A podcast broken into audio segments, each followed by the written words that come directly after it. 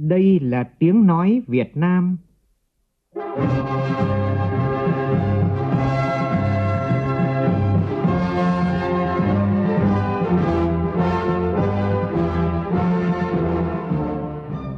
là tiếng nói Việt Nam, phát thanh từ Hà Nội, thủ đô nước Cộng hòa xã hội chủ nghĩa Việt Nam.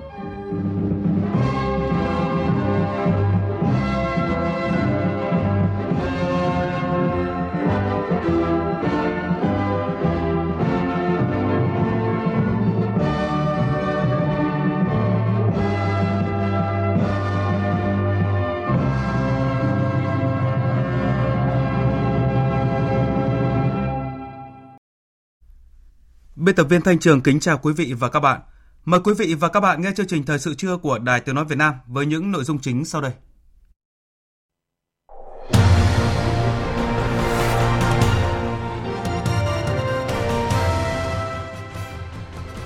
Tổng Bí thư Chủ tịch nước Nguyễn Phú Trọng tiếp các đại sứ Trình Quốc Thư. Chúc Tết cán bộ chiến sĩ bộ đội biên phòng, Thủ tướng Nguyễn Xuân Phúc khẳng định hình ảnh người lính quân hàm xanh vô cùng ấn tượng với nhân dân cả nước và là chỗ dựa vững chắc là sự tin yêu của nhân dân vùng biên. Trước thềm Đại hội 13 của Đảng, nhiều hãng thông tấn báo chí quốc tế bắt đầu đưa tin đậm nét về những thành tựu của Việt Nam. Hôm nay, bộ máy chính quyền thành phố Thủ Đức, thành phố Hồ Chí Minh chính thức đi vào hoạt động theo nghị quyết của Quốc hội. Trong phần tin quốc tế, lãnh đạo nhiều nước trên thế giới hoan nghênh Tổng thống Mỹ Joe Biden ký sắc lệnh hành pháp về việc Mỹ tái gia nhập hiệp định chống biến đổi khí hậu Paris. Toàn thế giới ghi nhận hơn 98 triệu nhiễm ca nhiễm COVID-19, trong đó có gần 2 triệu 100 nghìn người tử vong.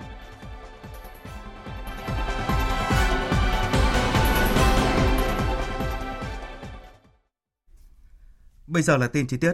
Sáng nay tại Phủ Chủ tịch, Đại sứ đặc mệnh toàn quyền Tây Ban Nha, Đại sứ đặc mệnh toàn quyền Cộng hòa Hồi giáo Iran, Đại sứ đặc mệnh toàn quyền Cộng hòa Philippines trình quốc thư lên Tổng Bí thư, Chủ tịch nước Nguyễn Phú Trọng nhân dịp nhận nhiệm vụ công tác tại Việt Nam – sau lễ trình quốc thư, Tổng Bí thư, Chủ tịch nước Nguyễn Phú Trọng đã tiếp các đại sứ. Tin của phóng viên Việt Cường. Tại buổi tiếp, Tổng Bí thư Chủ tịch nước Nguyễn Phú Trọng nhiệt liệt hoan nghênh và chào mừng các đại sứ đặc mệnh toàn quyền các nước Tây Ban Nha, Iran và Philippines tới nhận nhiệm vụ tại Việt Nam. Tổng Bí thư Chủ tịch nước tin tưởng và chúc các đại sứ sẽ hoàn thành xuất sắc trọng trách của mình với vai trò là cầu nối hiệu quả, thúc đẩy quan hệ hữu nghị và hợp tác trên các lĩnh vực giữa các quốc gia của các đại sứ với Việt Nam. Tổng Bí thư Chủ tịch nước nhấn mạnh, năm qua là một năm đầy biến động chưa từng có trên phạm vi toàn cầu do tác động của đại dịch COVID-19 và đang bước vào những ngày tháng đầu tiên của năm 2021 với nhiều hy vọng mới về sự ổn định, an toàn và phục hồi phát triển. Tổng Bí thư Chủ tịch nước cho biết, mặc dù phải đối mặt với nhiều khó khăn thách thức, nhưng Việt Nam vẫn đạt được những thành tựu quan trọng trên hầu hết các lĩnh vực. Việt Nam là một trong số ít các nền kinh tế duy trì được tăng trưởng dương đạt gần 3%, bảo đảm ổn định chính trị xã hội, hoạt động đối ngoại và hội nhập quốc tế được đẩy mạnh và mở rộng thông qua các hình thức sáng tạo, linh hoạt và đạt hiệu quả cao. Trong đó, đảm nhiệm thành công trọng trách Chủ tịch ASEAN năm 2020 và Ủy viên không thường trực Hội đồng Bảo an Liên Hợp Quốc nhiệm kỳ 2020-2021, đóng góp tích cực cho hòa bình, hợp tác và phát triển ở khu vực và trên thế giới. Tổng Bí thư Chủ tịch nước nhấn mạnh, dịch bệnh dự báo vẫn còn diễn biến phức tạp trên toàn cầu đặt ra nhiều thách thức đối với đời sống kinh tế xã hội và an ninh, phát triển của tất cả các quốc gia. Điều này đòi hỏi nỗ lực hợp tác quốc tế, chia sẻ của tất cả các nước để thực hiện thành công mục tiêu vừa phòng chống đại dịch, vừa thúc đẩy phục hồi kinh tế, cải thiện đời sống của người dân.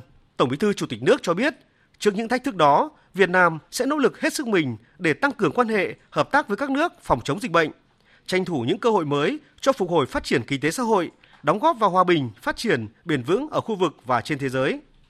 Tổng Bí thư Chủ tịch nước cũng cho biết, chỉ còn ít ngày nữa, Đại hội đại biểu toàn quốc lần thứ 13 của Đảng Cộng sản Việt Nam sẽ chính thức khai mạc, một sự kiện chính trị rất quan trọng của Đảng, Nhà nước và nhân dân Việt Nam và là dấu mốc quan trọng trong quá trình phát triển của Đảng Cộng sản Việt Nam và của đất nước. Tổng Bí thư Chủ tịch nước cho biết, để đạt được những mục tiêu chiến lược trong giai đoạn sắp tới, Việt Nam rất cần sự hợp tác hiệu quả và hỗ trợ quý báu của các bạn bè, đối tác và cộng đồng quốc tế và luôn coi trọng mong muốn phát triển hơn nữa quan hệ hữu nghị và hợp tác với các nước. Sáng nay tại Hà Nội, Thủ tướng Nguyễn Xuân Phúc thăm làm việc chúc Tết Bộ Tư lệnh Bộ đội Biên phòng, giao lưu với cán bộ chiến sĩ tại Hà Nội và 11 điểm cầu là các đồn, các chốt biên phòng ở một số địa bàn trên cả nước. Tin của phóng viên Vũ Dũng. Nói chuyện với cán bộ chiến sĩ Bộ đội Biên phòng, Thủ tướng Nguyễn Xuân Phúc nêu rõ, dù nước ta bờ biển dài tới 3.200 km, biên giới đất liền dài hơn 5.000 km, nhiều địa bàn còn rất khó khăn, nhưng lực lượng biên phòng luôn thực hiện tốt nhiệm vụ Đảng, Nhà nước giao, bảo vệ vững chắc chủ quyền, an ninh biên giới và sẵn sàng chiến đấu. Nhân dịp Tết đến xuân về, Thủ tướng gửi lời thăm hỏi ân cần tới toàn thể lực lượng cán bộ chiến sĩ Bộ đội Biên phòng, nhất là các chiến sĩ đang làm nhiệm vụ ở nơi biên cương Tổ quốc – trong bối cảnh khó khăn của đất nước năm 2020, Thủ tướng đánh giá cao lực lượng biên phòng đã làm tốt công tác tham mưu cho Đảng, Nhà nước, Chính phủ và trực tiếp là Quân ủy Trung ương, Bộ Quốc phòng, tổ chức quản lý bảo vệ vững chắc chủ quyền lãnh thổ, an ninh biên giới quốc gia, giữ vững môi trường hòa bình hữu nghị hợp tác trên các tuyến biên giới. Bộ đội biên phòng đã tích cực chủ động đấu tranh phòng chống tội phạm, đạt hiệu quả cao. Cùng với đó, lực lượng bộ đội biên phòng đã làm tốt công tác đối ngoại biên phòng, góp phần xây dựng khu vực biên giới hòa bình, hữu nghị, hợp tác và phát triển bền vững thành tích đặc biệt xuất sắc của Bộ Biên phòng năm 2020 và cũng là nhiệm vụ nặng nề hiện nay.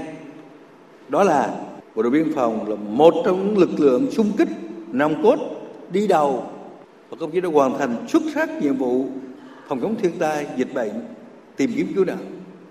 Đặc biệt là công tác phòng chống Covid, ngăn chặn có hiệu quả tình trạng xâm nhập trái phép vào Việt Nam để góp phần không lây nhiễm trong cộng đồng một cái căn bệnh nguy hiểm đó là Covid-19. Các đồng chí đã duy trì thường xuyên trên 1.600 tổ chốt với gần 10.000 người tham gia, kiểm soát chặt chẽ y tế, hoạt động xuất nhập cảnh ở các cửa khẩu, đường mòn lối mở, thực hiện thắng lợi mục tiêu kép vừa quản lý bảo vệ vững chắc chủ quyền, lãnh thổ an ninh biên giới, vừa ngăn chặn hiệu quả không để dịch bệnh xâm nhập. Với những nỗ lực đạt được, Thủ tướng nêu rõ hình ảnh người lính quân hàm xanh vô cùng ấn tượng với nhân dân, nhất là nhân dân các vùng biên giới, từ việc hướng dẫn nhân dân sản xuất, chăm sóc sức khỏe đến giúp đỡ nâng cao đời sống vật chất tinh thần cho nhân dân, tăng cường cán bộ tham gia cấp ủy của xã huyện tại địa bàn đóng quân. Theo báo cáo của Bộ Tư lệnh Bộ đội Biên phòng, thời gian qua, lực lượng Bộ đội Biên phòng đã sung kích thực hiện nhiệm vụ cứu hộ, cứu nạn, tham gia khắc phục hậu quả thiên tai, Đến nay, lực lượng bộ đội biên phòng đã điều động 23.000 lượt cán bộ chiến sĩ với gần 700 lượt phương tiện tham gia. Bộ đội biên phòng tại các địa phương cũng đã tích cực chủ động đấu tranh phòng chống tội phạm đạt hiệu quả cao, xác lập đấu tranh thành công 104 chuyên án, trong đó có 72 chuyên án về ma túy, 9 chuyên án buôn lậu, 10 chuyên án về tổ chức đưa người xuất nhập cảnh trái phép, vân vân.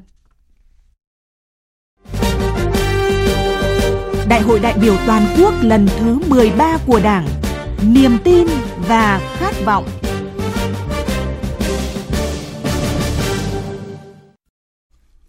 Chuẩn bị cho Đại hội Đảng toàn quốc lần thứ 13 sẽ diễn ra từ ngày 25 tháng 1 tới. Sáng nay, đồng chí Trần Quốc Vượng, Ủy viên Bộ Chính trị Thường trực Ban Bí thư, dẫn đầu đoàn công tác kiểm tra buổi diễn tập phục vụ Đại hội 13 và chủ trì cuộc họp rút kinh nghiệm. Nhóm phóng viên Văn Hiếu, Minh Châu đưa tin. Thực hiện kế hoạch số 04 ngày 9 tháng 1 năm 2021 của Tiểu ban tổ chức vụ Đại hội 13, đúng 6 giờ 30 phút sáng nay, buổi diễn tập bắt đầu phần việc đưa đón các đại biểu từ nhà khách, khách sạn đến Lăng Bác, tổ chức vào Lăng Viếng Bác, dân hương tại đài tưởng niệm các anh hùng liệt sĩ và đón đại biểu từ Lăng Bác đến Trung tâm Hội nghị Quốc gia. Tại đây, đoàn công tác đã kiểm tra cảnh quan môi trường xung quanh, trang trí bên ngoài hội trường, kiểm tra các khâu trang trí pano, áp phích, khu trưng bày sách báo, phục vụ ăn uống, giải khát, hệ thống thông tin liên lạc, kết nối đường truyền và kiểm tra phương án bảo vệ an ninh, hướng dẫn giao thông, kiểm soát thẻ ra vào. Phát biểu tại cuộc họp rút kinh nghiệm, đồng chí Trần Quốc Vượng đánh giá cao sự chủ động của các lực lượng tổ chức buổi diễn tập đã diễn ra thành công đúng theo kịch bản, nhất là các mặt công tác bảo đảm an ninh đại hội. Nhấn mạnh tầm quan trọng của việc đảm bảo đại hội 13 diễn ra an toàn và thành công tuyệt đối, đồng chí Trần Quốc Vượng đề nghị các bộ phận chức năng của tiểu ban tổ chức phục vụ đại hội rà soát kỹ các nhiệm vụ được phân công, tiếp tục hoàn thiện các phương án, xử lý các tình huống nảy sinh để đại hội diễn ra theo đúng mục tiêu, kế hoạch khi đại hội chính thức diễn ra từ ngày 25 tháng 1 tới. Chúng ta chỉ còn một thời gian ngắn nữa thôi. Xin đề nghị các đồng chí phát huy tất cả cái thành tích chúng ta đã làm được. Bây giờ chỉ còn thời gian ngắn nữa thôi để chúng ta làm. Đừng để cái gì sai sót ảnh hưởng tới thành công của đại hội. Thưa các đồng chí, đây là sự phấn đấu của toàn đảng, toàn dân chúng ta để đảm bảo đại hội của 13 của Đảng phải thành công tốt đẹp. Trong đó có phần chúng anh em mình của đây. Cũng tại Hà Nội sáng nay, Ban chỉ đạo công tác thông tin đối ngoại Trung ương tổ chức lễ khai trương trang thông tin đối ngoại điện tử.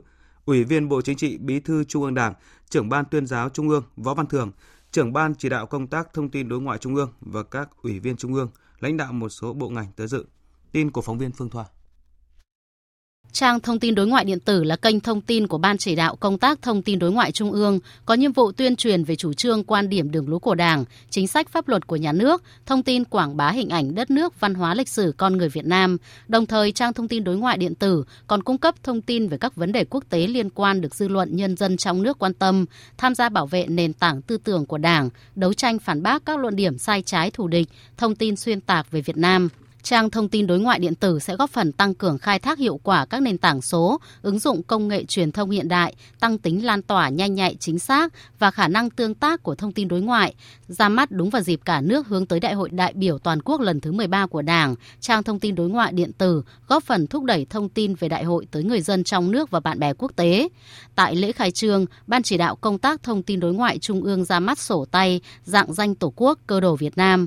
Cuốn sách là bức tranh chân thực đa màu sắc khẳng định những thành tựu nổi bật của Việt Nam trong tiến trình đổi mới, hội nhập và phát triển đất nước, uy tín và vị thế của Việt Nam trên trường quốc tế, tầm nhìn và khát vọng của Việt Nam trong tương lai.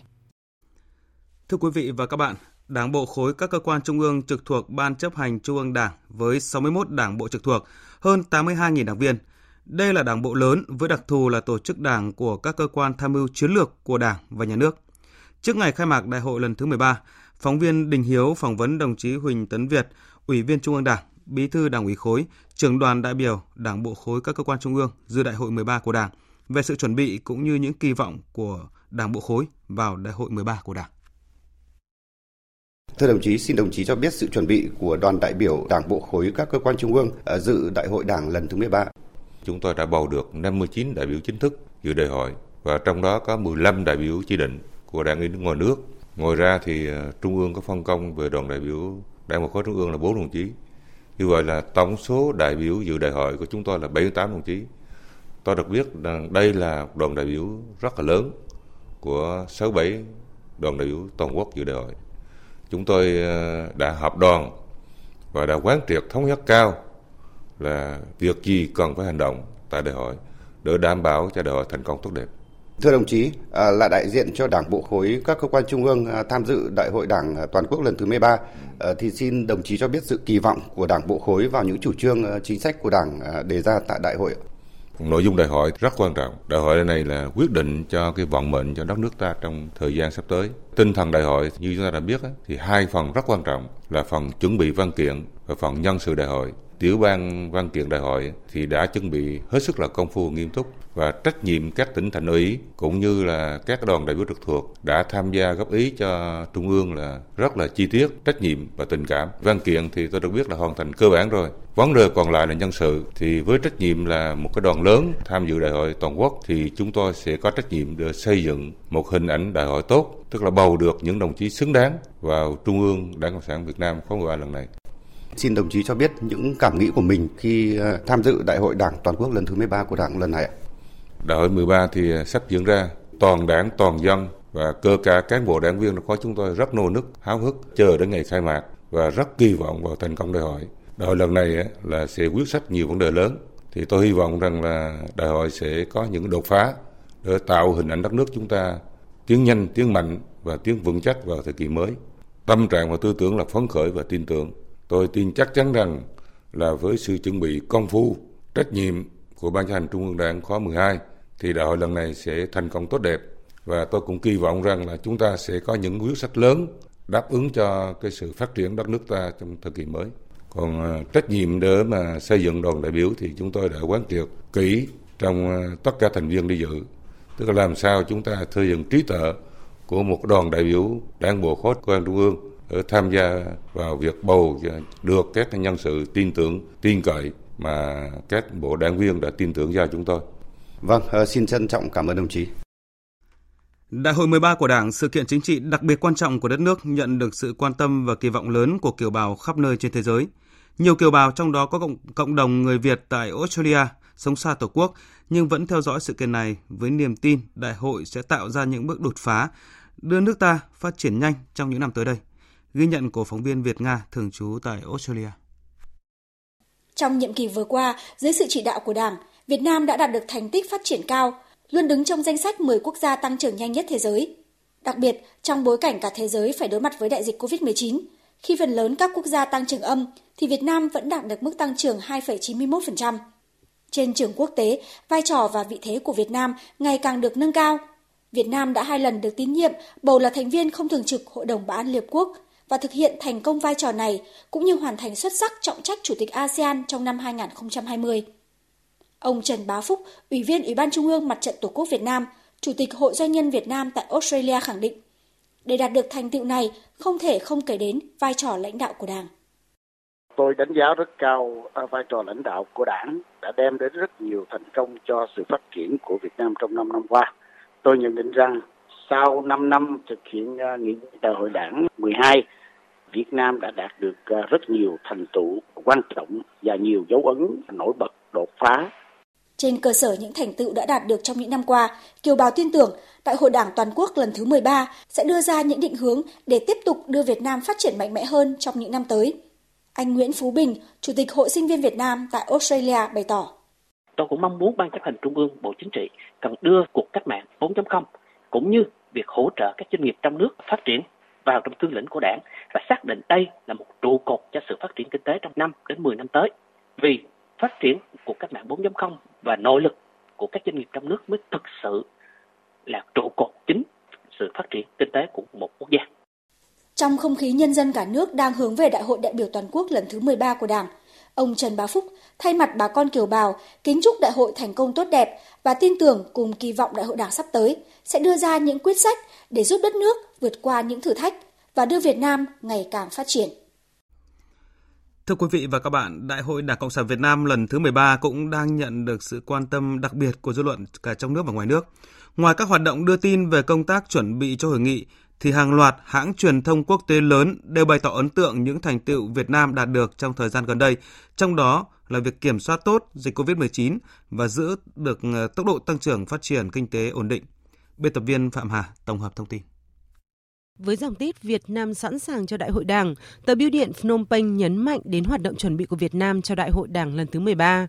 Báo này trích thông báo của Phó trưởng Ban tuyên giáo Trung ương Lê Mạnh Hùng, Giám đốc Trung tâm Báo chí Đại hội 13 nhấn mạnh, công tác chuẩn bị cơ sở vật chất cho Trung tâm Báo chí Đại hội cơ bản đã hoàn tất, tạo điều kiện thuận lợi cho báo chí trong và ngoài nước tác nghiệp. Biêu điện Phnom Penh trước đó cũng đưa tin về các hoạt động diễn tập của các lực lượng vũ trang Việt Nam chuẩn bị cho Đại hội Đảng kiểm soát COVID-19 tốt và tốc độ tăng trưởng ổn định là điểm nhấn của các báo quốc tế đề cập bối cảnh diễn ra Đại hội Đảng lần thứ 13 của Việt Nam. Trên trang web Asia Media Center của New Zealand, ông Mugat Ugo, Đại học Otago khẳng định Việt Nam bắt đầu nổi lên như một quốc gia châu Á mới nhất với vị thế ngày càng vững chắc trong khu vực và tiềm năng tăng trưởng kinh tế cao trong tương lai. Đây cũng là nhận định của chuyên gia kinh tế ông Edward Tither chia sẻ trên trang CNBC. Việt Nam đang gánh chịu những mất mát từ tác động của COVID-19, nhưng vẫn là một trong những điểm sáng nhất trong khu vực. Việt Nam đang phát triển và có vị trí tốt để tiếp tục chiếm thị phần toàn cầu trong lĩnh vực xuất khẩu trong tương lai. Vì vậy, triển vọng khá là sáng sủa so với mặt bằng chung của khu vực. Báo The Sunday Times của Singapore cũng vừa đăng bài viết nhận định Việt Nam đang chuẩn bị cho một sự kiện chính trị quan trọng trong điều kiện thuận lợi mà không nhiều quốc gia trên thế giới hiện nay có được. Những điều kiện thuận lợi bao gồm tình hình COVID-19 được kiểm soát tốt trong khi tốc độ tăng trưởng kinh tế được dự báo tiến nhanh hơn các nước trong khu vực. Việt Nam thậm chí ngày càng hấp dẫn các nhà đầu tư nước ngoài hơn, đặc biệt khi vừa ký hiệp định thương mại tự do với Liên minh châu Âu. Bên cạnh đó, nỗ lực chống tham nhũng ở cấp cao cũng đã giúp nâng cao uy tín của Đảng Cộng sản Việt Nam trong nhân dân. Truyền thông Nga mấy ngày qua cũng đưa tin về sự chuẩn bị của Việt Nam cho Đại hội Đảng lần thứ 13, cũng như những thành tựu của đất nước trong các lĩnh vực chính trị, xã hội, kinh tế và đối ngoại. Bài báo đăng trên tờ Brava Sự thật nhấn mạnh mục tiêu và nhiệm vụ chiến lược của Đảng là phát triển đất nước ấm no hạnh phúc. Việt Nam đang đi đúng hướng và trở thành tấm gương cho nhiều quốc gia khác. Bài báo cũng khẳng định Việt Nam đã có những điều chỉnh phù hợp trong quá trình đổi mới, hoàn thiện nền kinh tế thị trường định hướng xã hội chủ nghĩa, từ đó giúp nền kinh tế phát triển ổn định, bất chấp đại dịch, nâng cao vị thế và uy tín của Việt Nam trong khu vực và quốc tế. Thời sự VOV, nhanh, tin cậy, hấp dẫn. Tiếp tục chuyến thăm làm việc tại tỉnh Bắc Cạn, sáng nay, Ủy viên Bộ Chính trị, Phó Chủ tịch Thường trực Quốc hội Tổng Thị Phóng có buổi làm việc với lãnh đạo chủ chốt của tỉnh và đến thăm tặng quà Tết Nguyên đán một số đối tượng người có công, gia đình chính sách và công nhân lao động trên địa bàn. Phóng viên Đài Tiếng nói Việt Nam thường trú khu vực Đông Bắc thông tin. Tại buổi làm việc, lãnh đạo tỉnh Bắc Cạn kiến nghị đề xuất một số vấn đề như tăng thêm vốn đầu tư công, đặc biệt hỗ trợ đầu tư phát triển hạ tầng giao thông để kết nối với các tỉnh trong khu vực bởi hiện nay giao thông chính là điểm nghẽn trong phát triển kinh tế địa phương này.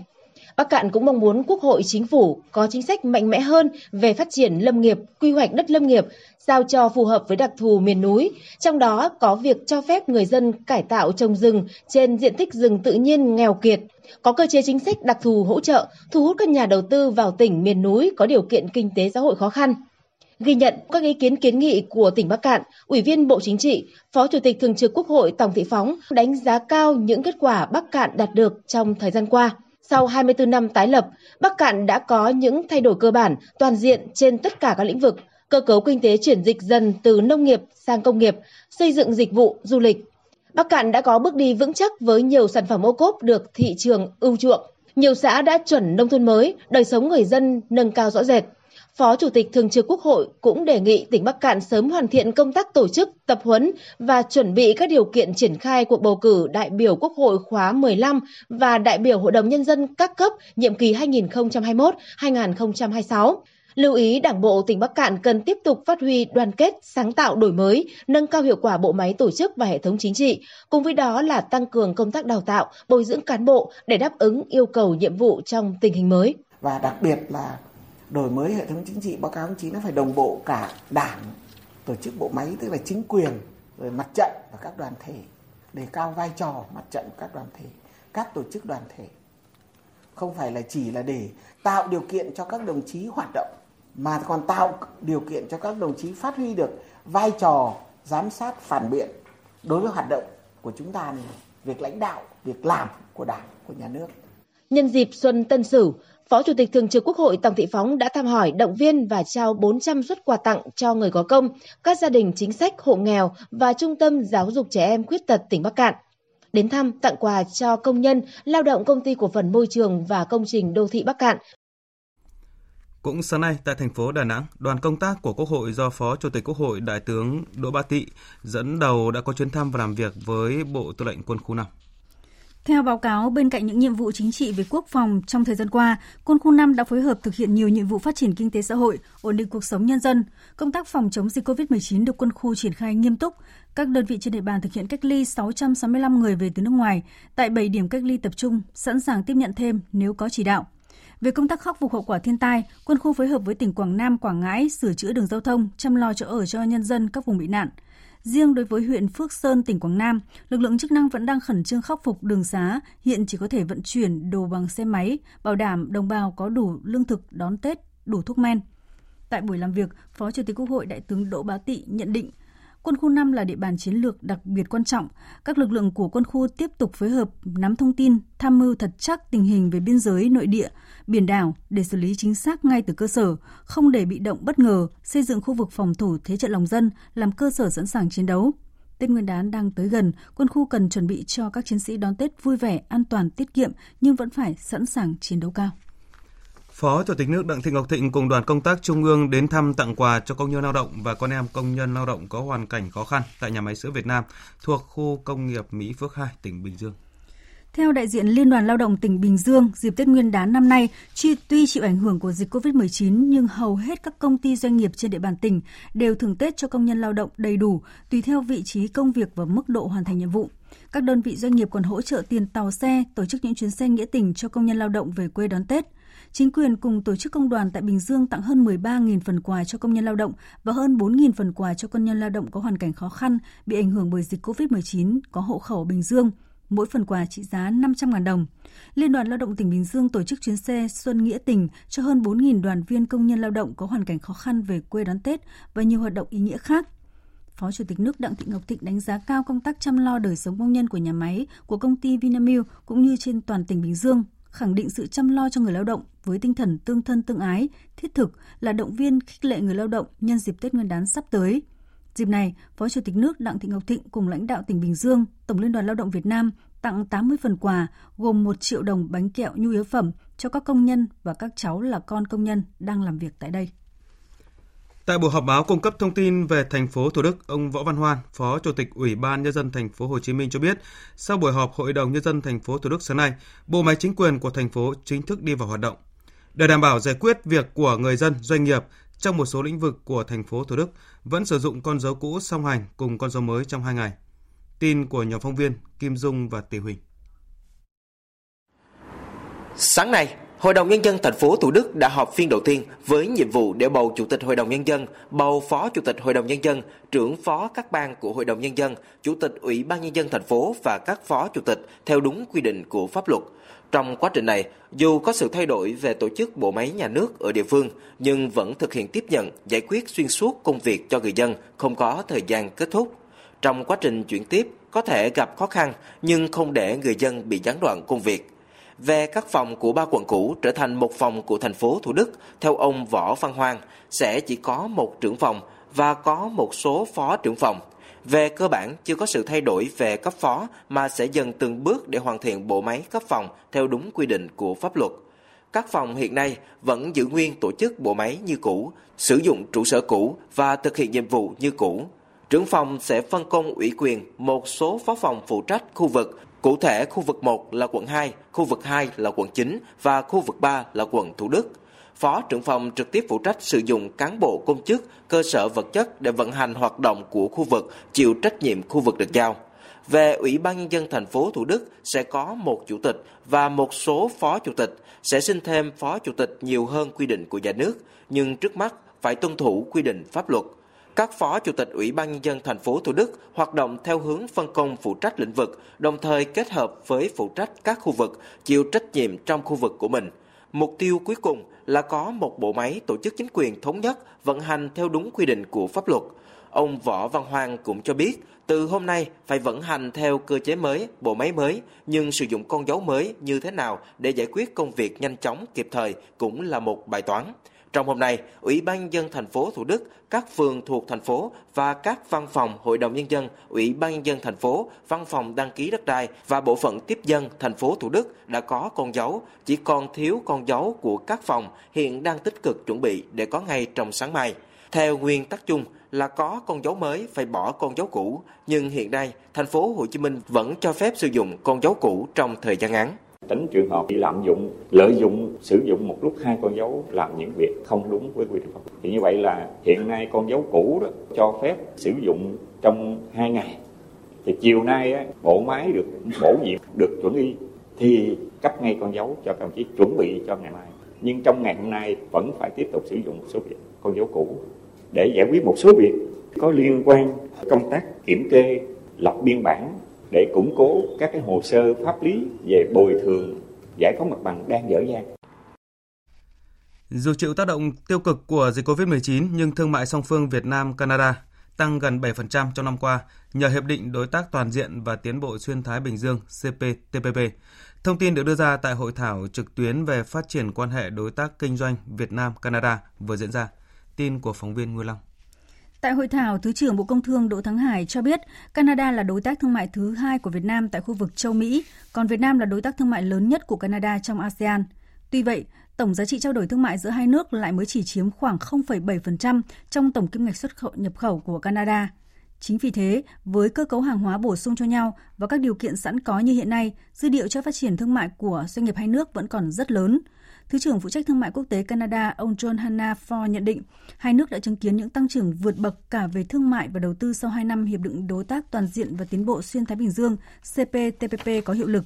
Đặc biệt, trong bối cảnh các kinh tế thế giới suy giảm do đại dịch COVID-19, năm qua, trao đổi thương mại song phương vẫn đạt hơn 5 tỷ đô la Mỹ, tăng 6,6% so với năm trước đó. Dệt may, giày dép, sản phẩm điện tử và linh kiện, thủy sản, đồ gỗ là các mặt hàng xuất khẩu chủ lực của Việt Nam sang Canada trong khi máy móc, thiết bị, lúa mì, đậu tương, hóa chất là các mặt hàng nhập khẩu chủ yếu của Việt Nam từ Canada. Theo Thứ trưởng phụ trách thương mại quốc tế Canada, các doanh nghiệp Canada nhận thấy những cơ hội lớn trong các lĩnh vực như là nông nghiệp, giáo dục, thông tin truyền thông, cơ sở hạ tầng, công nghệ, hàng không và năng lượng sạch. Với chính sách kinh tế ổn định và cởi mở, Canada mong muốn đón nhận nhiều hơn nữa nhà đầu tư Việt Nam vào Canada. Hôm nay, Tòa án Nhân dân thành phố Hà Nội mở phiên tòa xét xử sơ thẩm vụ án vi phạm quy định về đầu tư công trình xây dựng gây hậu quả nghiêm trọng xảy ra tại dự án nhà máy nhiên liệu sinh học Phú Thọ Ethanol Phú Thọ. Tuy nhiên, do vắng một số người có liên quan, quyền lợi và nghĩa vụ nên hội đồng xét xử đã quyết định hoãn phiên tòa. Tin của phóng viên Đình Hiếu. Các bị cáo trong vụ án gồm Đinh La Thăng, cựu chủ tịch Hội đồng Quản trị Tập đoàn Dầu khí Việt Nam, Trịnh Xuân Thanh, cựu chủ tịch Hội đồng Quản trị Tổng Công ty Cổ phần Xây lắp Dầu khí Việt Nam cùng 10 bị cáo khác. Trong đó, bị cáo Đinh La Thăng bị Viện Kiểm sát Nhân dân tối cao truy tố về tội vi phạm quy định về đầu tư công trình xây dựng gây hậu quả nghiêm trọng. Bị cáo Trịnh Xuân Thanh bị truy tố về hai tội vi phạm quy định về đầu tư công trình xây dựng gây hậu quả nghiêm trọng, lợi dụng chức vụ quyền hạn trong khi thi hành công vụ. Riêng bị cáo Trần Thị Bình, cựu phó tổng giám đốc Tập đoàn Dầu khí Việt Nam không có mặt Tại phiên tòa cũng vắng mặt một số người có quyền lợi và nghĩa vụ liên quan. Do đó, đại diện Viện Kiểm sát nhân dân thành phố Hà Nội nêu quan điểm. Quan điểm của Viện Kiểm sát thành phố Hà Nội là đề nghị hội đồng xét xử cho hoãn phiên tòa. Sau khi thảo luận, hội đồng xét xử quyết định hoãn phiên tòa, thời gian mở lại phiên tòa sẽ được thông báo sau. Cáo trạng cho rằng mặc dù biết Tổng công ty cổ phần xây lắp dầu khí Việt Nam chưa từng thực hiện dự án nào về lĩnh vực ethanol, nhưng từ trước khi công ty cổ phần hóa dầu và nhiên liệu sinh học dầu khí triển khai lựa chọn nhà thầu xây dựng nhà máy ethanol Phú Thọ với vai trò là Chủ tịch Hội đồng Quản trị Tập đoàn Dầu khí Việt Nam, bị cáo Đinh La Thăng đã chủ trì nhiều cuộc họp để định hướng việc giao thầu cho Tổng Công ty Cổ phần Xây lắp Dầu khí Việt Nam theo như đề nghị của bị cáo Trịnh Xuân Thanh. Do thiếu năng lực chuyên môn, không có kinh nghiệm trong thực hiện các dự án ethanol, thiếu năng lực về tài chính, liên danh của Tổng Công ty Cổ phần Xây lắp Dầu khí do Trịnh Xuân Thanh làm chủ tịch đã không thực hiện dự án ethanol Phú Thọ đúng tiến độ. Sau đó, Tổng công ty cổ phần xây lắp dầu khí Việt Nam thừa nhận không đủ năng lực. Và đến tháng 3 năm 2013, Tổng công ty cổ phần xây lắp dầu khí Việt Nam đơn phương dừng thi công dự án mà chưa có hạng mục nào hoàn thành. Hậu quả từ các hành vi làm trái các quy định của các bị cáo trong vụ án này đã gây ra thiệt hại cho công ty cổ phần hóa dầu và nhiên liệu sinh học dầu khí, tổng số tiền hơn 543 tỷ đồng. Hiện đang là chính vụ thu hoạch của các hộ nuôi cá bồi còn gọi là sặc rằn ở tỉnh Cà Mau. Mỗi năm thì thời điểm cận Tết nguồn cầu tăng, giá cả cũng có chiều hướng tăng theo. Vậy những năm nay, giá cả liên tục giảm mạnh khiến người dân không khỏi lo lắng. Nhiều nơi thương lái còn không đến thu mua cá thương phẩm. Phóng viên Trần Hiếu, thường trú khu vực đồng bằng sông Cửu Long phản ánh. Hàng năm, khoảng một tháng trước Tết Nguyên đán là cao điểm thu hoạch cá bổi của người dân Cà Mau. Sau đó, bà con cải tạo này ao thả nuôi để đến cận Tết năm sau tiếp tục thu hoạch. Cá bổi loại 8 con trên ký đang có giá khoảng 30.000 đồng trên ký, thấp hơn khoảng 40% so với cùng kỳ. Với giá bán cá như hiện nay thì người nuôi thu nổ. Ông Văn Công Dạng, người dân nuôi cá ở thị trấn Trận Thời, huyện Trận Thời cho biết. Giờ đó thì cá thấy tới thời điểm ờ, lên rồi nhưng mà không có lên được. Thì nguyên nhân là cái lái bây giờ nó đầu ra nó không có, ra không ăn. Mà cái khó khăn của dân mình bây giờ là khó khăn nhất đó. Thì trong cái thời điểm này bây giờ là các đại lý giờ không có ờ, tiền để ờ, mua thức ăn gì để cung cho những cái hộ bà con đó. Từ thời điểm bị ảnh hưởng dịch Covid-19 đến nay, giá cá bổi liên tục giảm. Nguyên nhân giá cá giảm theo người dân địa phương thì có biểu hiện ép giá. Thực tế, giá cá tươi thương phẩm giảm mạnh, nhưng giá cá bổi khô chỉ giảm nhẹ. Có những cơ sở vẫn giữ giá bán như thường niên. Còn theo thương lái địa phương thì do đầu ra khó khăn và nguồn cá ở các tỉnh trên đưa về nhiều nên giá cá thấp. Hiện thương lái với những lý do khác nhau chưa tiến hành thu mua cá nên người dân đang ở thế tiến thoái lưỡng nan. Bà con muốn nuôi tiếp cũng không được vì không có tiền đầu tư mà muốn bán cũng không xong. Bà Cao Thị Lệ ở thị trấn Trần Thời chia sẻ. Ừ, khó khăn lắm, năm nay giá cả nó không ổn định được á. Cá đầu ra không được nữa, thành ra khó ra dữ lắm. Kêu lái thì nó hứa không à, hứa bữa nay gì nó hứa mai mốt ba bữa năm cái bữa nó hứa hoài nó không có lại cân lại gì hết trơn. Ông Di Quốc Tuấn, trưởng phòng nông nghiệp phát triển nông thôn huyện Trần Thời cho biết, tại địa phương còn khoảng 1.600 tấn cá bổi của 300 hộ dân chưa có đầu ra. Thực trạng nguồn nguyên liệu cá bổi được đưa từ các tỉnh vùng trên về đã tồn tại nhiều năm. Tuy nhiên, việc tự do buôn bán ngành chức năng không thể can thiệp được. Ông Tuấn khuyến cáo các cơ sở sản xuất cá khô ở địa phương nên dùng nguyên liệu tại chỗ để chia sẻ khó khăn với người nuôi. Đặc biệt, đó cũng là việc làm để bảo vệ thương hiệu các khu bổi U Minh và giúp nghề nuôi cá bổi phát triển bền vững. Tiếp theo là tin thời tiết với phần cập nhật của biên tập viên Hiền Lương.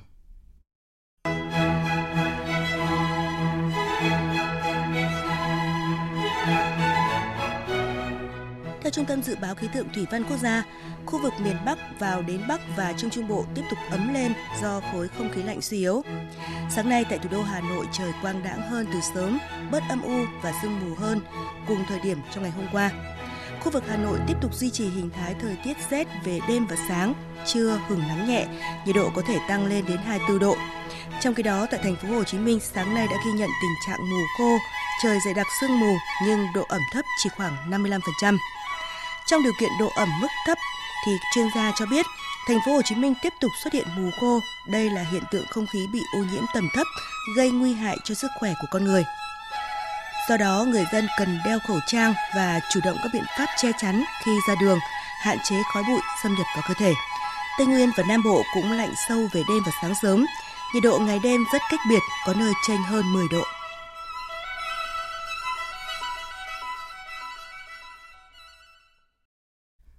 Chuyển sang phần tin quốc tế, một ngày sau khi Nga ra thông báo ủng hộ việc gia hạn hiệp ước cắt giảm vũ khí tấn công chiến lược mới New START thêm 5 năm nữa, chính quyền mới của Tổng thống Mỹ Joe Biden đã chính thức bật đèn xanh ủng hộ đề xuất của Nga. Động thái tích cực của cả Nga và Mỹ đưa ra trong bối cảnh chỉ còn vài ngày nữa hiệp ước cắt giảm vũ khí hạt nhân còn lại duy nhất rơi nước sẽ chính thức hết hạn. Biên tập viên Hồng Nhung thông tin. Phát biểu tại cuộc họp báo tại Nhà Trắng hôm qua, thư ký báo chí Nhà Trắng Jen Psaki cho biết Tổng thống Mỹ Joe Biden đã đề xuất gia hạn hiệp ước cắt giảm vũ khí tấn công chiến lược mới với Nga thêm 5 năm nữa. Đây là một trong những quyết định lớn đầu tiên về chính sách đối ngoại của tân Tổng thống Mỹ Joe Biden. Theo bà Jen Psaki, việc gia hạn hiệp ước sẽ mang lại nhiều lợi ích cho cả hai nước. Trong bối cảnh mối quan hệ Nga và Mỹ đang tồn tại nhiều bất đồng, việc gia hạn hiệp ước càng có ý nghĩa hơn. Tôi xác nhận rằng Mỹ có ý định gia hạn hiệp ước cắt giảm vũ khí tấn công chiến lược mới thêm 5 năm nữa. Tổng thống Joe Biden từ lâu đã nhấn mạnh rằng hiệp ước cắt giảm vũ khí tấn công chiến lược mới nằm trong lợi ích an ninh quốc gia của Mỹ. Việc gia hạn hiệp ước càng có ý nghĩa hơn khi mối quan hệ giữa Nga và Mỹ còn nhiều bất đồng. Hiệp ước cắt giảm vũ khí tấn công chiến lược mới chính là mỏ neo duy trì sự ổn định chiến lược giữa hai nước. Hiệp ước kiểm soát vũ khí hạt nhân New START được ký kết năm 2010 và dự kiến sẽ hết hạn vào ngày 5 tháng 2 tới. Việc cả Nga và Mỹ đều bật đèn xanh cho việc gia hạn hiệp ước sẽ mở đường cho các cuộc đàm phán quan trọng giữa hai bên trong thời gian sớm nhất. Đánh giá về động thái tích cực mới nhất của cả Nga và chính quyền mới ở Mỹ, giám đốc của Hiệp hội Kiểm soát Vũ khí Darin Kimball hôm qua đã gọi đây là những quyết định lớn lao. Theo ông Darin Kimball, hiệp ước START mới cần thiết cho an ninh của Mỹ và Nga và đây là hiệp ước duy nhất còn lại quy định hai kho vũ khí hạt nhân lớn nhất thế giới. Hội đồng Bảo an Liên Hợp Quốc vừa họp về tình hình bất ổn xung quanh bầu cử tại Cộng hòa Trung Phi. Tại cuộc họp, tham tán công sứ Nguyễn Phương Trà, Phó trưởng phái đoàn Việt Nam tại Liên Hợp Quốc, Việt Nam chia sẻ lo ngại về tình hình an ninh tại Cộng hòa Trung Phi. Tin cho biết. Theo đại diện đặc biệt của Tổng thư ký Liên Hợp Quốc, tình hình tại Cộng hòa Trung Phi trong thời gian vừa qua diễn biến bất ổn với việc một số nhóm vũ trang chống đối tiến trình bầu cử. Đại diện của Tổng thư ký Liên Hợp Quốc kêu gọi Hội đồng Bảo an hỗ trợ nhân sự và nguồn lực để đảm bảo hoạt động của phái bộ, giúp Cộng hòa Trung Phi ứng phó với các thách thức an ninh hiện nay. Phát biểu tại cuộc họp, tham tán công sứ Nguyễn Phương Trà, Phó trưởng phái đoàn Việt Nam tại Liên Hợp Quốc chia sẻ lo ngại về tình hình an ninh Cộng hòa Trung Phi, kêu gọi các bên giải quyết khác biệt liên quan tới bầu cử thông qua đối thoại và đàm phán trên cơ sở tôn trọng luật pháp và hiến pháp của Cộng hòa Trung Phi. Cùng ngày, Hội đồng Bảo an họp để nghe báo cáo của bà Bintou Keita, trợ lý Tổng thư ký Liên Hợp Quốc về châu Phi về tình trạng gia tăng bạo lực giữa các cộng đồng tại khu vực phía Tây Darfur trong thời gian vừa qua. Bạo lực đã khiến cho 160 người thiệt mạng, hàng trăm người bị thương và hàng chục nghìn người mất nơi cư trú, có khả năng đe dọa đến các tiến triển đạt được thời gian qua ở Darfur. Ngay trong ngày đầu tiên cầm quyền, tân Tổng thống Mỹ Joe Biden đã ký xác lệnh hành pháp về việc Mỹ tái gia nhập Hiệp định chống biến đổi khí hậu Paris. Động thái này được lãnh đạo nhiều nước trên thế giới hoan nghênh. Tin chi tiết như sau. Lãnh đạo thế giới hoan nghênh Mỹ dưới thời Tổng thống Joe Biden quay lại với nỗ lực toàn cầu nhằm đối phó với biến đổi khí hậu. Thủ tướng Anh Boris Johnson cho rằng việc Mỹ tái gia nhập Hiệp định chống biến đổi khí hậu Paris là một tin tích cực lớn. Tổng thống Pháp Emmanuel Macron nhấn mạnh, cùng với Tổng thống Biden, thế giới sẽ mạnh hơn trong việc đối mặt với các thách thức hiện tại, mạnh hơn để xây dựng tương lai và mạnh hơn để bảo vệ trái đất. Thủ tướng Italia Giuseppe Conte khẳng định mong muốn hợp tác với Mỹ nhằm xây dựng một hành tinh bền vững và bảo đảm một tương lai tốt hơn cho các thế hệ kế tiếp. Tòa Thánh Vatican Vatican cho rằng quyết định của tân Tổng thống Mỹ cùng quan điểm với chương trình nghị sự về môi trường và niềm tin đối với ngoại giao đa phương của giáo hoàng Francis.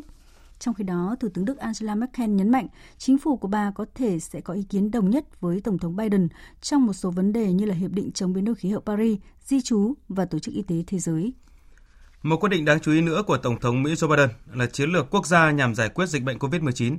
Theo ông Biden, sẽ phải mất nhiều tháng để có thể thay đổi diễn biến của dịch bệnh. Phóng viên Phạm Huân, thường trú tại Mỹ, đưa tin.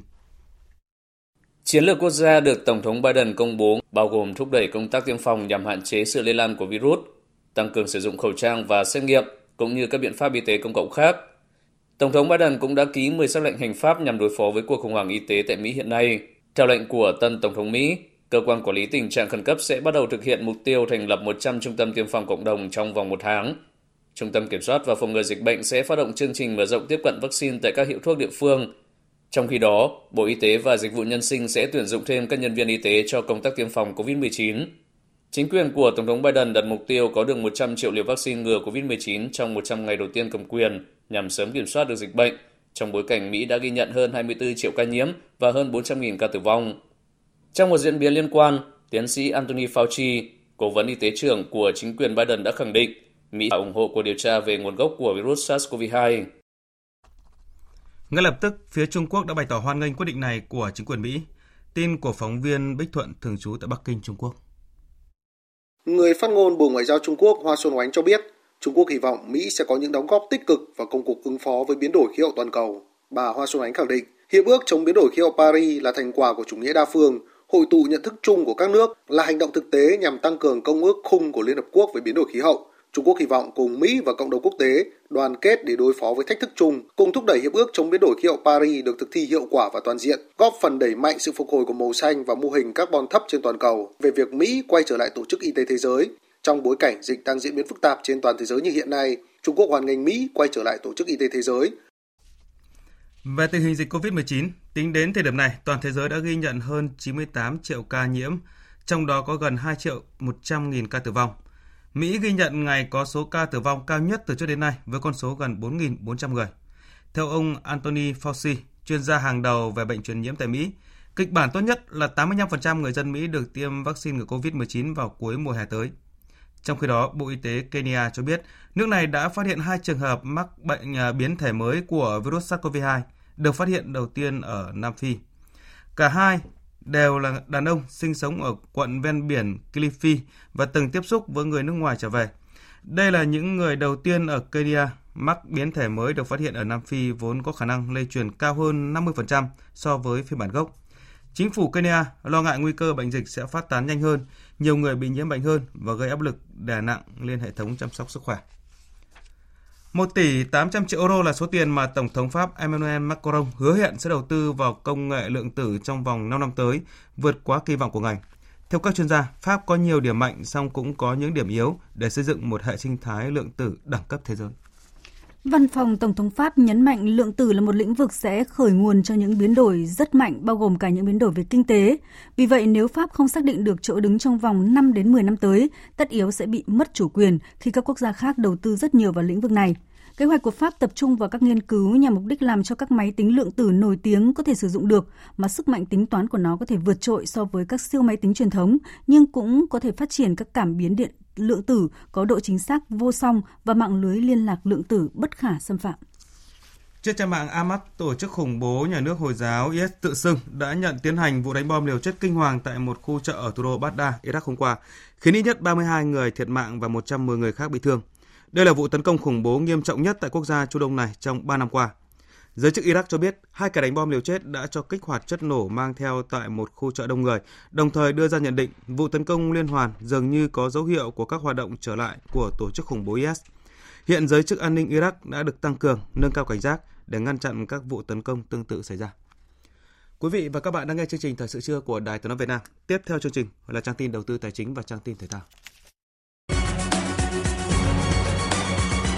trang tin đầu tư tài chính.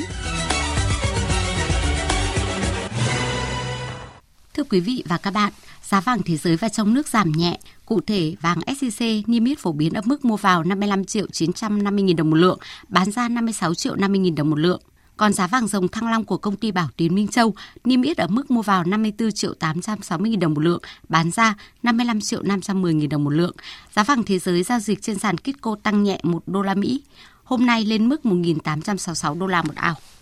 Ngân hàng Nhà nước giảm tỷ giá trung tâm 7 đồng một đô la xuống còn 23.137 đồng một đô la Mỹ. Các ngân hàng thương mại như Vietcombank, Vietinbank niêm yết ở mức mua vào 22.955 đồng một đô la Mỹ và bán ra 23.165 đồng một đô la Mỹ. Bộ Giao thông Vận tải vừa tổ chức lễ công bố chuyển giao quyền đại diện chủ sở hữu nhà nước tại công ty cổ phần Bệnh viện Giao thông Vận tải từ bộ này về Tổng công ty Đầu tư và Kinh doanh vốn nhà nước. Ông Lê Anh Tuấn, Thứ trưởng Bộ Giao thông Vận tải cam kết sẽ tiếp tục phối hợp với Ủy ban Quản lý vốn nhà nước tại doanh nghiệp, SCAC và Bệnh viện Giao thông Vận tải cũng như các cơ sở y tế của Cục Y tế đã chuyển về địa phương để có ý kiến về cơ chế chính sách tốt nhất cho các đơn vị y tế hoạt động ổn định, có bước phát triển nhanh hơn trong thời gian tới. Thưa quý vị và các bạn, còn trên thị trường chứng khoán, bước vào phiên giao dịch sáng nay, thị trường vẫn đi lên khá từ từ do lực cầu thận trọng. Nhóm cổ phiếu Blue Chip cũng thiếu trụ dẫn dắt nên VN Index chỉ tăng nhẹ khi mở cửa và nhanh chóng quay đầu điều chỉnh khi sang đợt khớp lệnh liên tục. Kết thúc phiên giao dịch VN Index đạt 1.167,74 điểm, HNX Index đạt 237,49 điểm. Đầu tư tài chính biến cơ hội thành hiện thực đầu tư tài chính biến cơ hội thành hiện thực. Thưa quý vị và các bạn, thực hiện yêu cầu của chính phủ năm 2021 và giai đoạn 5 năm tới, Tổng công ty Đầu tư và Kinh doanh vốn nhà nước SCIC tập trung vào việc phát huy vai trò đầu tư và kinh doanh vốn nhà nước một cách hiệu quả, dần hướng tới mục tiêu trở thành quỹ đầu tư chính phủ. Riêng đối với cơ hội đầu tư vào Việt Nam Airlines, theo chỉ đạo của chính phủ, Quốc hội đã cho phép ngân hàng nhà nước cấp vốn, gia hạn để các ngân hàng cho Vietnam Airlines vay. Đồng thời, SCIC được chỉ định tham gia đợt tăng vốn và tiếp tục phối hợp với các cơ quan chức năng thực hiện công tác đầu tư vào Vietnam Airlines theo thẩm quyền. Phóng viên Hà Nho phỏng vấn ông Nguyễn Chí Thành, Tổng Giám đốc SCIC về các bước thực hiện này. Mời quý vị và các bạn cùng nghe. Thưa ông, trong cái kế hoạch năm 2021 ý, thì là phát huy cái vai trò đầu tư và sau 15 năm hoạt động của SCAC sẽ tiến tới là thành lập quỹ đầu tư chính phủ. Thế thì các cái bước vận hành à, tiếp theo trực tiếp nhất là đối với cái việc đầu tư tại Vietnam Airlines thì các cái bước thực hiện như thế nào thưa ông? Thực hiện cái nghị quyết 194 ngày 31 tháng 12 năm 2020 của chính phủ thì chúng tôi đã làm việc và thống nhất với Vietnam Airlines thì có cơ bản thì có mấy cái việc phải làm. Một, đó là ờ, tiến hành cái định giá, phần mà sẽ phát hành cho các cái cổ đông hiện hữu để mà xem cái phương án phát hành. Trong đó có khối lượng phát hành và giá phát hành. Chúng tôi đã thuê tư vấn để tiến hành ờ, định giá. Ờ, vấn đề thứ hai là chúng tôi cũng sẽ tiến hành làm các cái công tác theo đúng các quy chuẩn mực về đầu tư, đó là soát xét với cái hai cái việc này thì chúng tôi cũng ờ, rất ý thức được vấn đề về mặt thời gian. À, chúng tôi cũng đã thống nhất cái kế hoạch, cái sự phối hợp, à, chia sẻ thông tin và trên cơ sở đó thì Vietnam Airlines phải cung cấp các cái thông tin đầy đủ đảm bảo để ờ, chúng tôi căn cứ vào đó là một cái đầu vào quan trọng để thực hiện cái mô hình định giá à, của Vietnam Airlines và trên cơ sở trên này thì chúng tôi sẽ báo cáo các cơ quan thẩm quyền và cụ thể là Ủy ban quản lý vốn nhà nước tại doanh nghiệp để phê duyệt cái khoản đầu tư của SCAC và Vietnam Airlines theo chỉ đạo của chính phủ. Thưa ông là với cái kinh nghiệm từ thực tế thì ông đánh giá nhìn nhận như thế nào về cái khả năng thành công trong cái đợt phát hành lần này ạ?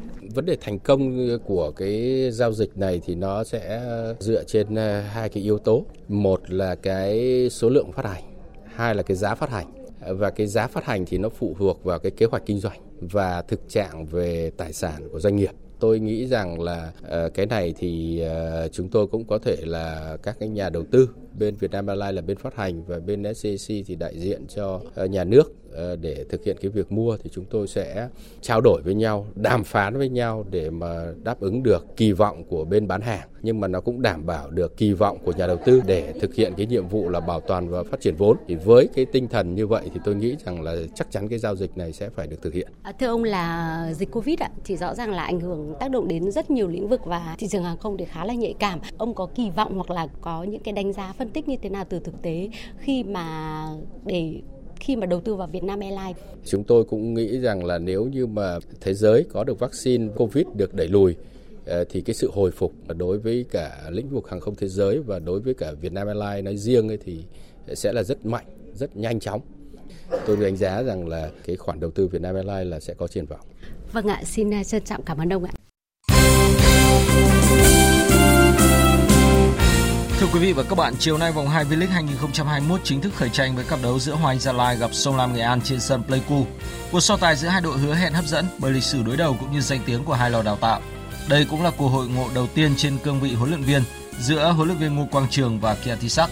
Khi còn thi đấu, hai người từng là đồng đội trong màu áo câu lạc bộ Hoàng Anh Gia Lai. Đội bóng xứ Nghệ thường không có được kết quả tốt khi thi đấu trên sân Pleiku. Theo thống kê, Sông Lam Nghệ An mới chỉ thắng 2 trận trong 15 lần hành quân tới Gia Lai. Ở các trận còn lại, đội bóng xứ Nghệ thua 8 trận và hòa 5 trận. Trong khi đó, sau khi bỏ lỡ trận gặp SHB Đà Nẵng ở vòng 1, tiền vệ Lý Nguyễn có thể góp mặt trong trận Thành phố Hồ Chí Minh tiếp Hồng Lĩnh Hà Tĩnh ở vòng 2. Lý Nguyễn sẽ hoàn thành cách ly vào sáng nay và ra sân tập luôn vào chiều cùng ngày. Cầu thủ này sẽ có 1 tới 2 buổi tập làm quen lối chơi của Thành phố Hồ Chí Minh trước cuộc đọ sức với Hồng Lĩnh Hà Tĩnh vào tối 24 tháng 1. Cũng ở vòng này, Nam Định làm khách của Hải Phòng trên sân Lạch Tray vào chiều tối mai. Cả hai đội đã gây bất ngờ vòng 1 khi Nam Định thắng đậm Á quân Hà Nội 3-0, còn Hải Phòng vượt qua đương kim vô địch Viettel 1-0. Sau trận thắng Hà Nội, Nam Định đã tập luyện và chuẩn bị kỹ về mọi mặt cho trận gặp Hải Phòng ở vòng 2. Trợ lý huấn luyện viên Nguyễn Văn Dũng cho biết. Trận với đội à, Hà Nội thì uh, có ra mốt là bị chấn thương nhẹ thôi, chứ không có vấn đề gì lớn cả. Chỉ có mỗi một trường hợp thì các cầu thủ đều khỏe mạnh cả. Thực tế đội Hải Phòng chúng ta phải đánh giá họ là một trong những đội cũng là đội mạnh và họ có một cặp tiền đạo rất là tốt. Mà người ta lại có lợi thế sân nhà nữa thì ờ, chúng tôi phải chuẩn bị rất là kỹ về cái tâm lý cho các cầu thủ. Ờ, đặc biệt là thi đấu sân khách để sao đạt được cái thành tích như mong muốn. Đấy thì ờ, cũng rất mong là hội cổ động viên cùng sát cánh với đội bóng và các cầu thủ tiếp lửa cho cái trận sân lạch chay mà được như là thi đấu trên thiên, thiên trường. Trước khi vòng 2 diễn ra, ban tổ chức V-League đã thông báo danh sách 4 cầu thủ phải nghỉ thi đấu ở vòng này do đã nhận đủ thẻ phạt hoặc vi phạm kỷ luật ở vòng 1. Bốn cầu thủ gồm Hoàng Văn Khánh của Sông Lam Nghệ An, Đinh Văn Trường của Nam Định, Cao Trần Hoàng Hùng của Viettel, Trương Trọng Sáng của Hồng Lĩnh Hà Tĩnh. Trong số này, Hoàng Văn Khánh và Đinh Văn Trường đang là những chốt chặn hữu hiệu nơi hàng phòng ngự của Sông Lam Nghệ An và Nam Định. Còn vào chiều qua, đội hình trẻ đội tuyển bóng đá nữ quốc gia đã thi đấu giao hữu với nữ Hà Nội 2 tại sân Trung tâm Đào tạo bóng đá trẻ Việt Nam. Các học trò của huấn luyện viên Mai Đức Trung không gặp nhiều khó khăn và dễ dàng giành chiến thắng với tỷ số 4-0. Ngày mai đội hình 1 đá giao hữu với đội bóng Đại sứ quán Australia. Sau đó đội tuyển nữ quốc gia tiếp tục cọ sát với đội cựu cầu thủ U23 thi đấu tại SEA Games 23 vào ngày 26 tháng 1. Đội cựu cầu thủ bóng đá Hà Nội vào ngày 28 tháng 1 và đội bóng Đại sứ quán Mỹ vào ngày 30 tháng 1. Tối qua, cơ thủ Ngô Đình Nại xuất sắc đánh bại tay cơ nước chủ nhà Kim Huyên Gu với tỷ số 3-1 để giành vé vào tứ kết chặng 4 PBA Tour 2021 đang diễn ra tại Hàn Quốc. Đối thủ của Ngô Đình Nại ở tứ kết là tay cơ số 1 của giải Frederic Cadron, người Bỉ. Trận đấu này sẽ diễn ra vào chiều nay theo giờ Việt Nam. Dạng sáng nay kết thúc trận đấu muộn của vòng 18 Premier League, Liverpool thua sốc Burnley ngay trên sân nhà Anfield. Điểm nhấn của trận đấu đến ở phút 82 khi thủ môn Alisson Becker phạm lỗi với tiền đạo Ashley Barnes và trọng tài cho Burnley được hưởng penalty. Trên trận đá phạt 11 m, chính Ashley Barnes thực hiện thành công mang về chiến thắng 1-0 cho Burnley. Sau trận đấu, huấn luyện viên Jurgen Klopp nhận lỗi về mình. Thua Burnley, đó là lỗi của tôi. Chúng tôi đã không ghi bàn trong 3 trận gần đây. Chúng tôi cần phải thay đổi. Chúng tôi cần kiên trì và làm việc nhiều hơn nữa. Để trở lại cuộc đua danh hiệu là không dễ, nhưng tôi không lo lắng lắm bởi chúng tôi vẫn đang nằm trong nhóm có khả năng đua vô địch. Chúng tôi sẽ xem xét đánh giá lại tất cả các yếu tố để có cách làm đúng hơn trong thời gian tới và chúng tôi sẽ ghi bàn trở lại. Còn huấn luyện viên Shindai nhìn nhận về chiến thắng của các cầu thủ Burnley. Chúng tôi đã gặp quá nhiều thử thách ở trên sân, nhưng cả tập thể đã chơi tập trung và làm việc tốt. Không chỉ có vậy, chúng tôi còn giành được chiến thắng và tôi hài lòng với điều đó. Họ có nhiều cầu thủ giỏi và tấn công chúng tôi rất mạnh, nhưng chúng tôi đã có hơn 90 phút chơi thật sự tốt trước một đội bóng mạnh. Chúng tôi đã làm được điều tuyệt vời và các cầu thủ xứng đáng với chiến thắng. Đây là thất bại đầu tiên của Liverpool tại sân nhà Anfield sau 68 trận tại Premier League. Lần gần nhất họ thua tại Anfield là trước Crystal Palace với tỷ số 1-2 vào ngày 23 tháng 4 năm 2017. Thua trận này, Liverpool có 34 điểm sau 19 trận và tạm xếp thứ tư trên bảng xếp hạng. Vị trí của họ đang bị đe dọa nghiêm trọng bởi lúc này họ chỉ còn hơn nhóm bám đuổi là Tottenham, Everton và West Ham từ 1 đến 2 điểm. Dự báo thời tiết Phía Tây Bắc Bộ có mưa vài nơi gió nhẹ đêm trời rét, nhiệt độ từ 12 đến 22 độ, có nơi dưới 12 độ. Đông Bắc Bộ có mưa nhỏ vài nơi gió nhẹ đêm trời rét, nhiệt độ từ 12 đến 22 độ, vùng núi có nơi dưới 12 độ. Các tỉnh từ Thanh Hóa đến Thừa Thiên Huế có mưa vài nơi, riêng phía Nam chiều có mưa rải rác, gió Bắc đến Tây Bắc cấp 2, cấp 3, đêm trời rét, nhiệt độ từ 15 đến 23 độ. Các tỉnh ven biển từ Đà Nẵng đến Bình Thuận có mưa rào vài nơi, gió Đông Bắc cấp 2, cấp 3, phía Bắc đêm trời lạnh, nhiệt độ từ 19 đến 28 độ. Tây Nguyên có mưa rào vài nơi, gió Đông Bắc đến Đông cấp 2, cấp 3, đêm trời rét, nhiệt độ từ 18 đến 28 độ.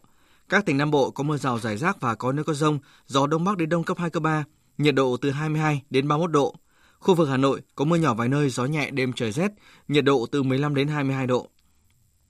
Dự báo thời tiết biển, Bắc và Nam Vịnh Bắc Bộ có mưa vài nơi, sáng sớm có sương mù, tầm nhìn xa trên 10 km, giảm xuống dưới 1 km trong sương mù, gió nhẹ.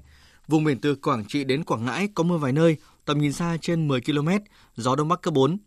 Vùng biển từ Bình Định đến Ninh Thuận có mưa rào vài nơi, tầm nhìn xa trên 10 km, gió Đông Bắc cấp 4, cấp 5. Vùng biển từ Bình Thuận đến Cà Mau, khu vực Bắc Biển Đông có mưa rào và rông vài nơi, tầm nhìn xa trên 10 km, gió Đông Bắc cấp 5. Vùng biển từ Cà Mau đến Kiên Giang có mưa rào vài nơi, tầm nhìn xa trên 10 km, gió Đông Bắc đến Đông cấp 3, cấp 4. Khu vực giữa Biển Đông có mưa rào và rông rải rác ở phía Đông, tầm nhìn xa trên 10 km, giảm xuống còn 4 đến 10 km trong mưa. Phía Tây, gió Đông Bắc đến Bắc cấp 5, phía Đông, gió Tây Nam đến Nam cấp 4. Khu vực Nam Biển Đông có mưa rào rải rác và có nơi có rông. Tầm nhìn xa trên 10 km, giảm xuống còn 4 đến 10 km trong mưa. Phía Tây, gió Đông Bắc đến Bắc cấp 4, cấp 5. Phía Đông, gió nhẹ. Khu vực quần đảo Hoàng Sa thuộc thành phố Đà Nẵng, không mưa tầm nhìn xa trên 10 km, gió Đông Bắc cấp 5. Khu vực quần đảo Trường Sa thuộc tỉnh Khánh Hòa, có mưa rào rải rác và có nơi có rông, tầm nhìn xa trên 10 km, giảm xuống còn 4 đến 10 km trong mưa, gió đông bắc đến bắc cấp 4 cấp 5. Vịnh Thái Lan không mưa, tầm nhìn xa trên 10 km, gió nhẹ. Thông tin dự báo thời tiết vừa rồi cũng đã kết thúc chương trình thời sự trưa của Đài Tiếng nói Việt Nam. Chương trình hôm nay do các biên tập viên Hằng Nga, Thanh Trường, Lan Anh, Thu Hòa biên soạn và thực hiện với sự tham gia của kỹ thuật viên Đoàn Thanh. Chịu trách nhiệm nội dung Lê Hằng. Quý vị và các bạn có thể nghe lại chương trình tại địa chỉ www.vov1.vn. Xin kính chào tạm biệt và hẹn gặp lại quý vị.